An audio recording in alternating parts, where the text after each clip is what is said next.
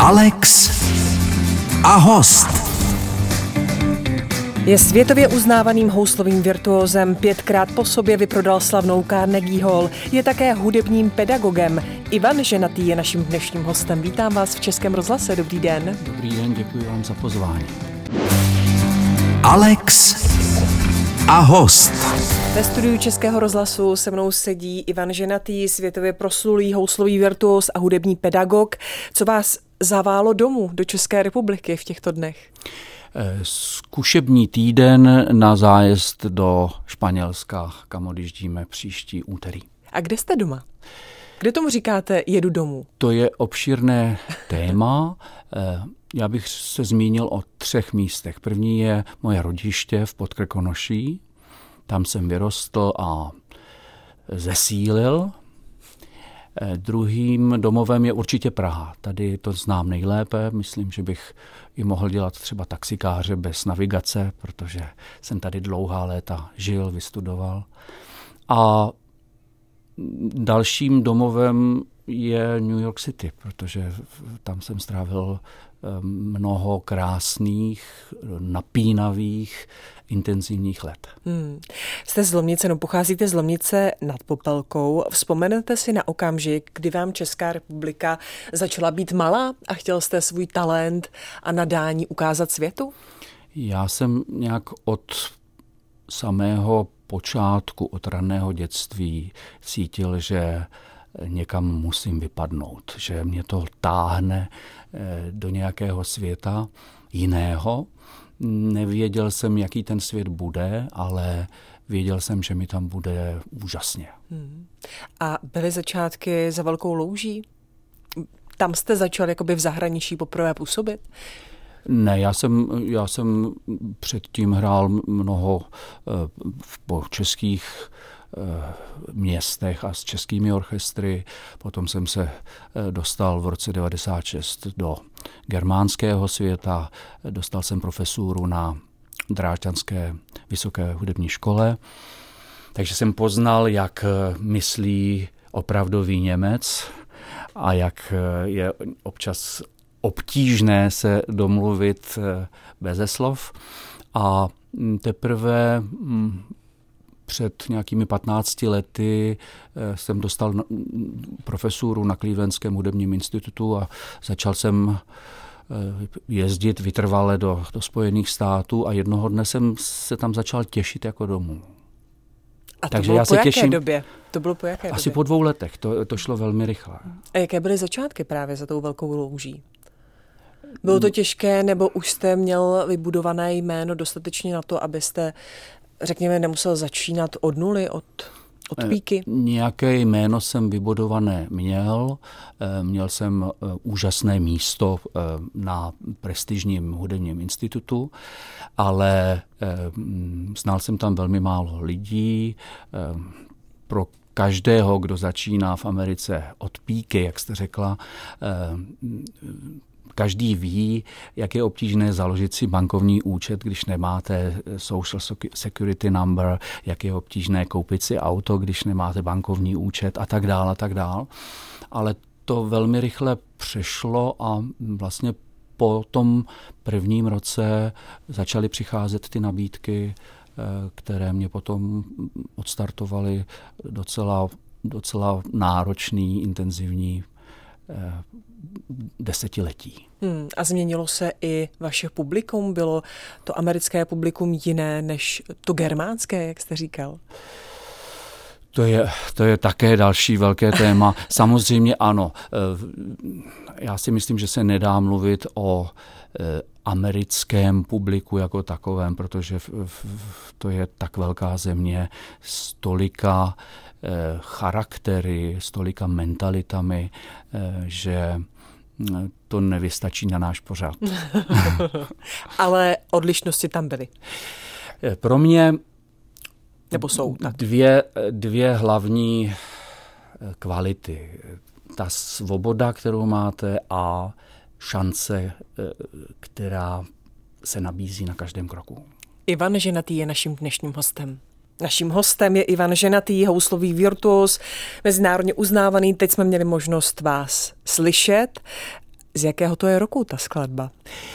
To je moje úprava Bizetovy skladby Farandole, kterou jsem dělal v roce 88, čili já žasnu, co vy tady všechno nemáte. Teda hotové poklady. Dnes byste bez problému zahrál tuto skladbu? Vybavujete si? Z paměti to umím dodnes, ano. Ta paměť je zvláštní fenomén. Radši bychom o tom moc neměli mluvit, ale vlastně ty nejstarší otisky jsou nejpevnější. To, co jsem se naučil dávno, si pamatuju nejlépe. Čili v čím mladším věku jste se to naučil, tím pro vás lépe. A je to i o tom, že třeba teď musíte cvičit více hodin, než jste třeba cvičíval, když jste byl mladší, když vám bylo třeba 20, 25? Nemusím cvičit více, protože cvičím více efektivně. Jsem chytřejší o něco díky také tomu, že pracuju se studenty a jsem stále znovu a znovu zkoušen, jak nazírat na problémy, které sám nemám. Řešit cizí problémy. Ano, vy jste se sám stal pedagogem, nicméně vás učil, nebo vy jste se učil od Josefa Suka. V čem vás ovlivnil? Josef Suk byl mým velkým vzorem a už když mě bylo 7-8 let, tak jsem měl jeho podobiznu ve svém pokojíčku v našem domě v Lomnici nad Popelkou. A potom, když jsme se setkali osobně, tak to bylo krušné, protože Suk vlastně nebyl žádným pedagogem. Suk vyžadoval, abych hrál přesně to, co on chce. A to není příliš systematický přístup k mladému člověku. Ale všechno se změnilo, když potom přišly první nabídky na společné koncerty a on vyndal svůj nástroj a začali jsme hrát beze slov. Zkoušeli jsme hodiny a hodiny a bylo to úžasné a znovu a znovu. A potom jsme se šli projet jeho novým Mercedesem po staré Praze a potom jsme se zase vrátili a hráli. To byl zážitek, protože jsem slyšel našeho největšího houslistu zblízka. Takže jste si pak porozuměli vlastně, až když jste začali hrát. Tak. A jaké bylo to první setkání, nebo jak vy jste se k Josefu Sukovi dostal? Nebyl jste zpočátku zklamaný tím, říkal jste, měl jsem v 8 letech jeho podobiznu doma v pokojíčku a pak to setkání a nebyl pedagogem, tak jak jste to popisoval, tak nesklamal vás zpočátku? Já jsem to očekával, protože Suk byl známý tím, že nepřijímal mladé studenty, neměl na to trpělivost, byl velmi zaneprázdněný a měl také velmi vyhraněnou představu o tom, jak to má být. A neakceptoval představy jiné. A ačkoliv já jsem bydlel tehdy v Myslíkově ulici a on na Karlově náměstí, takže jsme byli skoro sousedé a přes tuto minimální vzdálenost mě trvalo asi rok, než jsem dostal termín u něj. A co to způsobilo? Že jste dostal termín a že si vás pak jakoby ponechal jako studenta, že s vámi měl tu trpělivost. Poznal, že jsem neodbytný a že se mě nezbaví. A myslím si, že slyšel nějaký talent, slyšel moji energii a když jsme potom začali hrát, tak občas si vzpomínám, pan dirigent Bělohlávek říkal, a to opravdu hraješ sám sebe? Vždyť ty zníš jako Suk. A já říkám, ne, já nemůžu hrát se Sukem sám sebe, protože by mě nebylo slyšet. Já musím do toho dát víc.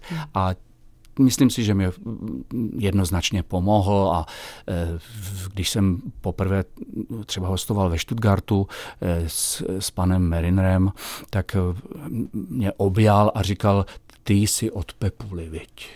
Sukovi se říkalo Pepula, protože v Sukově triu byli 3 Josefové a aby se odlišili, tak si říkali každý jinak. Ivan Ženatý je naším dnešním hostem. Alex a host. Hostem Českého rozhlasu je houslový virtuos Ivan Ženatý. Vy jste v minulém vstupu poutavě vyprávěl o setkání s Josefem Sukem. Byl jste jeho studentem, žákem. Byl ještě někdo další, kdo vás ovlivnil, třeba tak jako Josef Suk? Mou učitelkou na konzervatoři a na AMU byla paní Nora Grumlíková. To byla taková moje druhá maminka, která mi mnoho dala, nejenom houslistického, ale i lidského. A musím se také zmínit o panu profesoru Bezrodném na Moskevské konzervatoři, který se mnou jeden rok pracoval po Tchaikovského mezinárodní soutěži, na které jsem získal vlastně svoji první významnou cenu v roce 1982, a to byl pro mě největší pedagog, kterého jsem poznal. Říkáte první cenu v roce 1982, od té doby uplynulo mnoho let. Čeho si nejvíce vážíte, kterého úspěchu? Je to ocenění, je to vyprodaná Carnegie Hall, co je to pro houslistu vašeho formátu?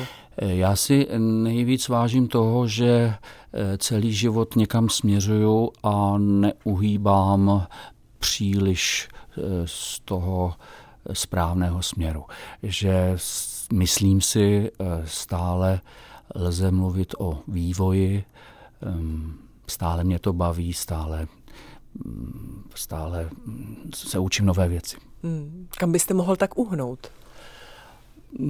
Tam, kam uhýbají mnozí kolegové, do komerce, do roztříštěnosti. Těch možností je mnoho. A lákalo vás to někdy? Uhnout? Nebo... Lákala mě, samozřejmě v mládí mě lákala ta sláva, to pozlátko, být známým jako Kája Gottů. Ale ono to dost s tím Beethovenem nesouzní, takže to mě docela brzo přešlo. Takže vás to brzo přišlo a už jste poté nechtěl být tedy slavný jako Karel Gott. Tak to nefunguje v tomhle životě. To bych musel hrát něco jiného, protože to většinové publikum neposlouchá Debussyho. Na to chodí prostě lidé, kterým se líbí Debussy. Tak a je to v současné době, jak je na tom v současné době klasická vážná hudba? Je stále komorní, je stále... nemůže být z člověka, který hraje, jak říkáte, Debussyho, Karel Gott, nebo řekněme, je na vzestupu? Je po ní poptávka větší? Tohle je asi nejobšírnější téma, které přednášíte. Na jedné straně nikdy jsme neměli na tomto světě tolik hudebních škol, tolik orchestrů, tolik operních domů, natáčecích studií a tak dál a tak dál. Z tohoto pohledu je takzvaná vážná hudba, která taky říkáme v češtině, na prostém vrcholu. Na straně druhé, když si vezmete v 30. letech století 19. třeba Felix Mendelssohn byl šéfem Gewandhausu a uváděl přes 90% soudobých skladeb, tedy nejenom svých, ale svých vrstevníků. Dnes jsou uváděni soudobí skladatelé třeba 1%. A v podstatě ten kontakt mezi současnými skladateli a tím většinovým publikem je přerušený. Takže to není bůh ví jaký vývoj nebo bůh ví jaký success. A to jsou dva pohledy, které si jakoby odporují. Děkujeme za ně. Naším hostem je, teď jsem chtěla říct, Johann Sebastian Bach, ale ne, je s námi Ivan Ženatý a mohli jsme slyšet jeho, Johanna Sebastiana Bacha. Vy jste mi tady svěřil, že s Johannem Sebastianem Bachem jste se ho učil vlastně dvakrát, učil jste se ho hrát nějak a teď ho hrajete jinak, nebo i vy ho učíte hrát jinak. Tak proč ta změna? Dlouhá historie. Bach psal své skladby z týdne na týden. Když odezněli, dal je do šuplíku a psal další. Takový byl jeho život, taková byla dobová praxe. Když zemřel, jeho dílo bylo skoro zapomenuto. A teprve ve 30. letech století 19., čili více než 80 let po Bachově smrti, právě Felix Mendelssohn jeho dílo objevil, jeho paši je několikrát provedl, ale problém spočíval v tom, že Bachovu hudbu obléknul už do toho romantického kabátu, toho širokodechého, melodického, místy bombastického. A tak vznikla tradice romantické interpretace barokní hudby, pokud mluvím srozumitelně. A teprve v druhé polovině století 20. začali přicházet různí lidé, kteří si začali klást otázku, jak to vlastně bylo. Co je v Bachově hudbě nejdůležitější, že je to možná více artikulace než ta bombastičnost, že je to možná více čitelnost jednotlivých hlasů než jakási změť zvuků. A do toho já jsem žil léta v Německu, kde samozřejmě Bach je součástí německé hudební Bible a velmi, velmi důležitou součástí, takže jsme diskutovali o jednotlivých frázích a jednotlivých tónech, až se celý ten pohled na nejenom Bacha, ale celou barokní hudbu výrazně změnil. A jste rád za tu změnu? Mně to připadá fascinující, protože se dostanete blíž k té jakési pravdě, jakési kráse, která vznikala před tolika staletími. Vy jste, já jsem v úvodu říkala, že jste 5krát vyprodal Carnegie Hall. Jeden z těch koncertů byl právě věnován Johannu Sebastianovi Bachovi. Co ty 4 další Carnegie Hall vyprodané? Ta první byla ryze česká, jenom a pouze česká hudba českých skladatelů. A tam vy víte lépe než já, jak to funguje v žurnalistice, že ten titulek je někdy důležitější než obsah toho článku. A mně se stalo po tom prvním koncertě, že tam byly titulky 2. Ten první zněl Byl to sen. A ten druhý, toto jsme v New Yorku ještě neslyšeli.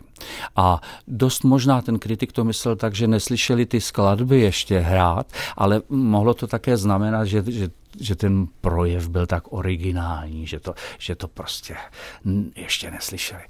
A to mi pomohlo prostě odstartovat se na ta pódia v Americe. A my si o nich budeme povídat za malou chvíli.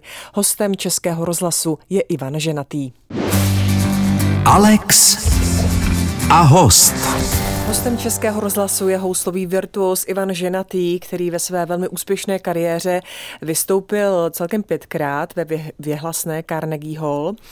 Jaké to byly pocity? Byly vždy stejné? Nebo se lišili, když už jste vystupoval třeba po 5?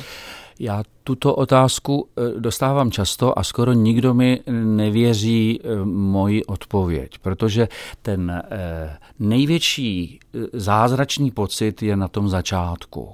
Dostanete pozvání a jdete to oslavit. A potom si naplánujete celou sezónu, abyste se připravila a jezdíte z jednoho konce světa na druhý a všude hrajete ten program, aby to do toho New Yorku vyšlo co nejlépe. A potom jednoho dne se tam prostě objevíte a zahrajete to, co jste hrála už 30krát, 40krát předtím a už vám to ani nepřijde. A to je pravda. Už vám to ani nepřijde, to znamená, že nepociťujete ani trému? To zase ne. Pociťuju respekt, ale trémy jsem se zbavil. To nemá smysl mít trému. To vás jste ochrnutá. Tak, to jste si takto nastavil v hlavě. Tréma nemá smysl, akorát mi to zkazí trému. Ne, to je výsledek docela perné práce psychologické. Opravdu jste jakoby pod odborným dohledem nad tím pracoval? Pracoval, nebo? I pod odborným dohledem, ale vlastně já tak pracuju se studenty, protože všichni mladí lidé, kteří přicházejí, mají strach z chyby. Všichni se snaží o to být perfektními a přitom všichni vědí, že úplná perfekce neexistuje. A co s tím? Všichni se bojí jít do sklepa a nikdo neví, kde je vypínač.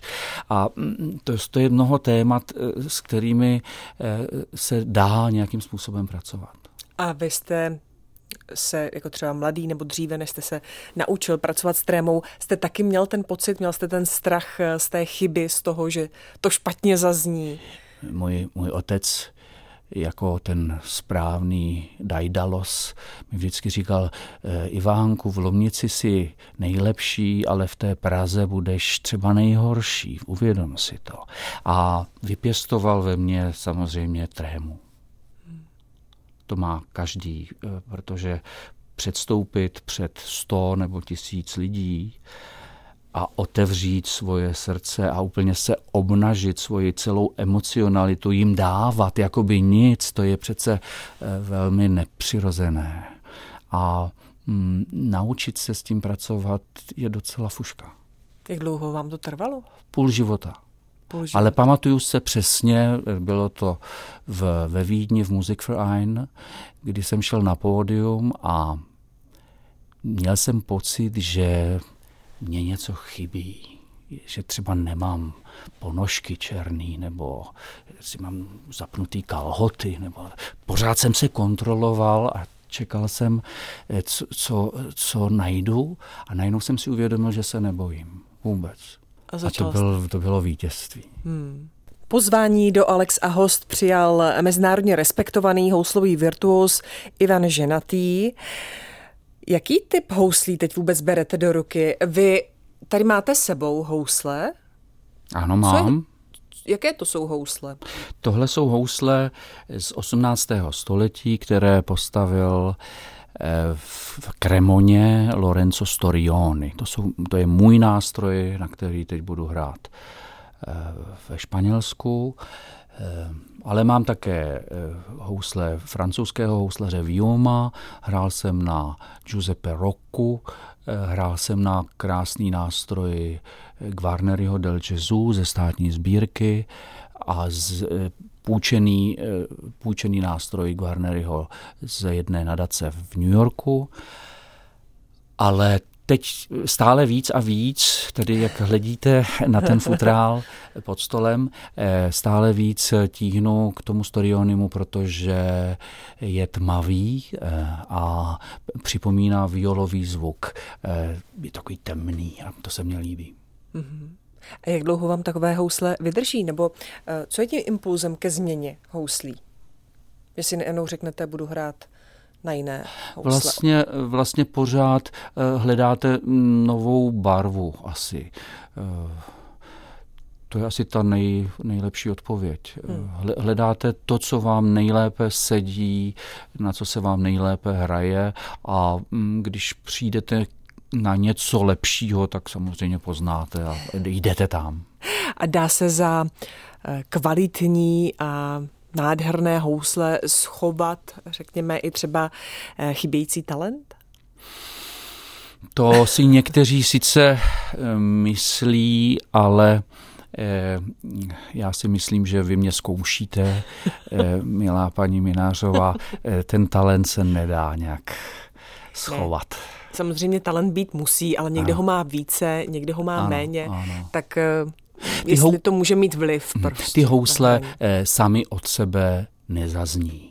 Ty potřebují mít vaše ruce, váš smyčec, váš talent, vaši práci, a ten nástroj vám potom může vydatně pomoci. No, můj určitě ne, můj talent a můj... Vaši ano. Říkáte to, nebo jste schopen říct svému studentovi, že nemá talent? Nebo že by ho měl věnovat něčemu jinému?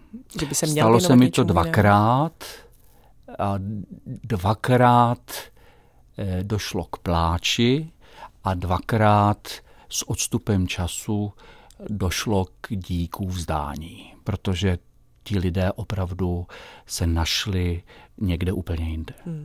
A naopak rozeznáte talent, jako ho třeba u vás rozeznal Josef Suk, který si vás vzal pod křídla? To jde většinou velmi rychle. My míváme v Klivenském institutu přijímací zkoušky, kde je třeba 350 lidí a to nemůžete poslouchat dlouho, čili za minutu víte zhruba, kde ten člověk je. Za minutu víte, jestli má talent, jestli ho máte přijmout a ten talent dál rozvíjet? My ho posloucháme třeba 10 minut, ale za tu minutu už si děláte poznámku, která většinou je směřující k rozhodnutí. Odfajfknete nebo uděláte křížek. Tak nějak. Moc děkuji, že jste tu dnes byl a ať se vám daří, kdekoliv budete na světě. Ivan Ženatý byl naším hostem. Děkuji vám za pozvání. Alex a host.